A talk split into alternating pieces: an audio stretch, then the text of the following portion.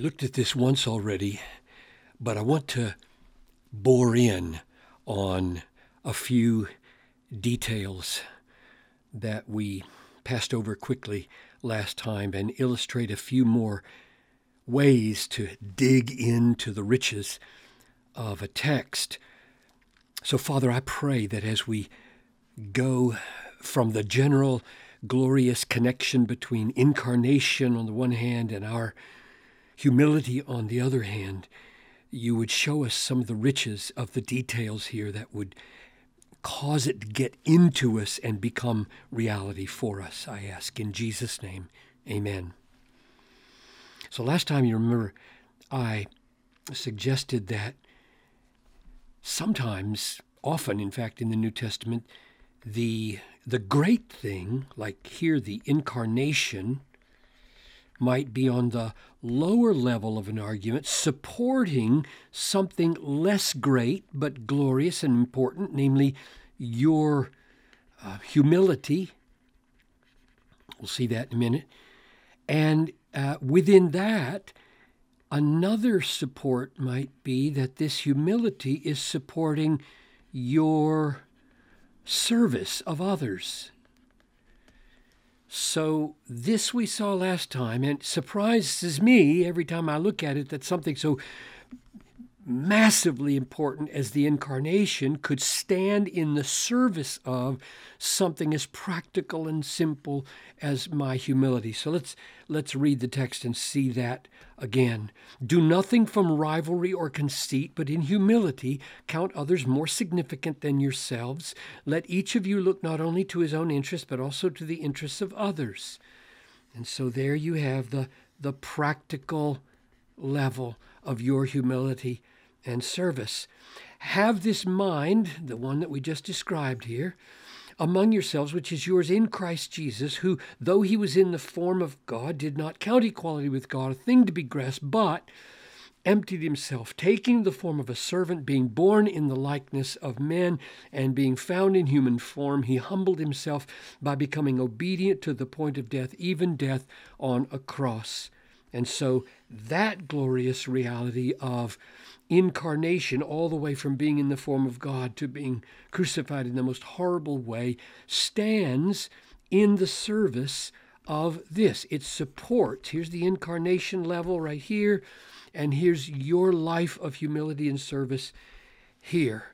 Now, what I want to do now is draw attention to some specifics within this life. Let's ask not just what's the source of your um, living a life of servanthood, namely the incarnation as your empowerment and your model and your uh, atoning provision, but rather within this, what's the source of your doing nothing from rivalry or conceit? So rivalry, vain ambition, and conceit, a love of glory that's empty. And here we are craving people's approval, and here we are strategizing in our in our rivalries to get more praise from people. And Paul says, don't do anything out of that motive. So there's a support or a, a uh, root or a spring of behavior that we shouldn't ever appeal to. Don't do anything that way. Rather, replace this with this. In humility, now, instead of doing anything out of rivalry and conceit, in humility, count others more significant than yourselves. So, humility is supporting a kind of counting others more significant than yourselves. And here more specifically don't don't look only to your own interests. Also look to the interests of others. So this service this this other oriented service is rooted here in humility which is rooted here in the incarnation so let's let's go backwards now. You've seen the, the picture of living for others here and not living for conceit and not living in rivalry. And you've seen the humility and lowliness is the root of that. Do it in, in humility, do these things. And now the question is, where do we get that humility? And let's be more specific than we were last time. Have, have this mind, this humble, other serving mind among yourselves or in yourselves, which is yours in Christ Jesus. And this probably has two focuses. It's yours in Him, in that He gives you a magnificent example of it, which inspires us and breaks us and humbles us. And it's yours in Christ Jesus because you are in Christ Jesus. And in Christ Jesus, His humility is your humility and His Spirit is your spirit. So this really is the key, isn't it? In union with Christ Jesus, this is already a reality for us. And now we're just to be inspired by looking at it so that that reality we have in union with Christ becomes a reality in actual ministry. So let's let's clear all this away so we can see more clearly and look at some of the connections. He was in the form of God and he did not count equality with God a thing to be grasped. And that word count is exactly the same as that word.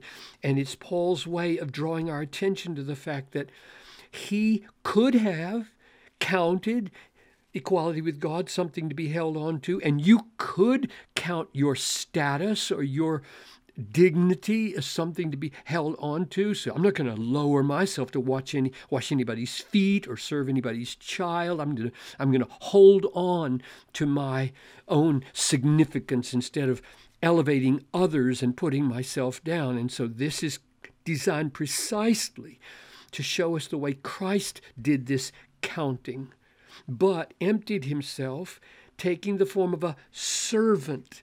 And the reason that word is so important is because I can remember when I used to read this in the King James, where it said, uh, in humility, count others better than yourselves. And I used to say, but but I'm better at algebra than my sister is. She's better than I am at reading, but I'm better than she is at algebra. And so, how can I do this? And now I see with the help of this translation, and it's a good one, that the point here is not for us to sit around assessing each other's relative strengths.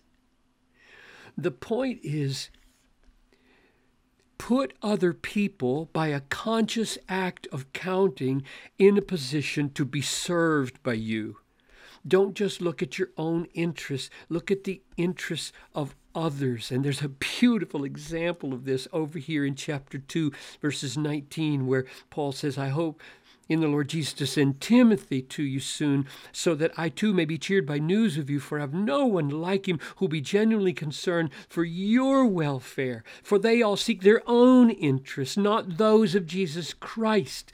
And so the concerns of Jesus Christ are identified with the concerns of others here, so that when we come back here and we see, don't don't just be concerned about your own interests, but be concerned about the interests of others. That is the concerns of Jesus Christ. You are serving Christ.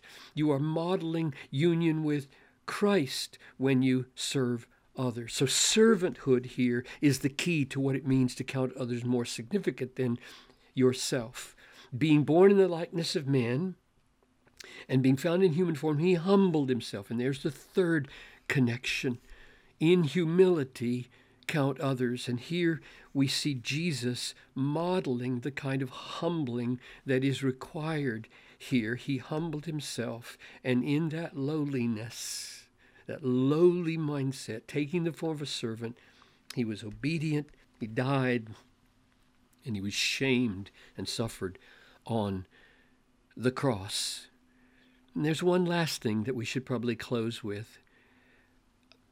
Our incentive to lower ourselves here is the same as Jesus' incentive to lower himself here.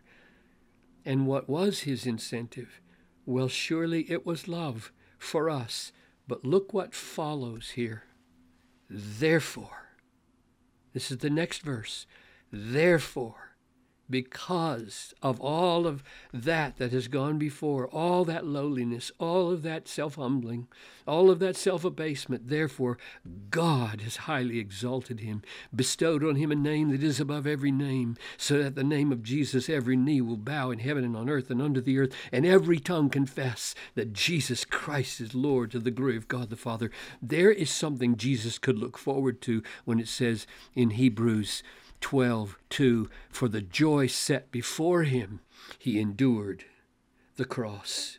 For the joy set before him, he abandoned his glorious state and became obedient unto death. And so, when we read that, we are to have the mind of Christ, and we too will be exalted, which is what Paul gets to in 320. Our citizenship is in heaven, and from it we await a Savior, the Lord Jesus Christ, who will transform our lowly, humble bodies to be like his glorious body by the power that enables him to subject everything to himself. Oh, yes, there is a season of servanthood, a season of lowliness, a season of self abasement, a season of suffering and sorrow in this world. And we are going to have glorious bodies, and every tear will be wiped away. And so the incentive for this life of lowliness and servanthood is first that Jesus himself walked that road for us and to model us, and then to the great reward.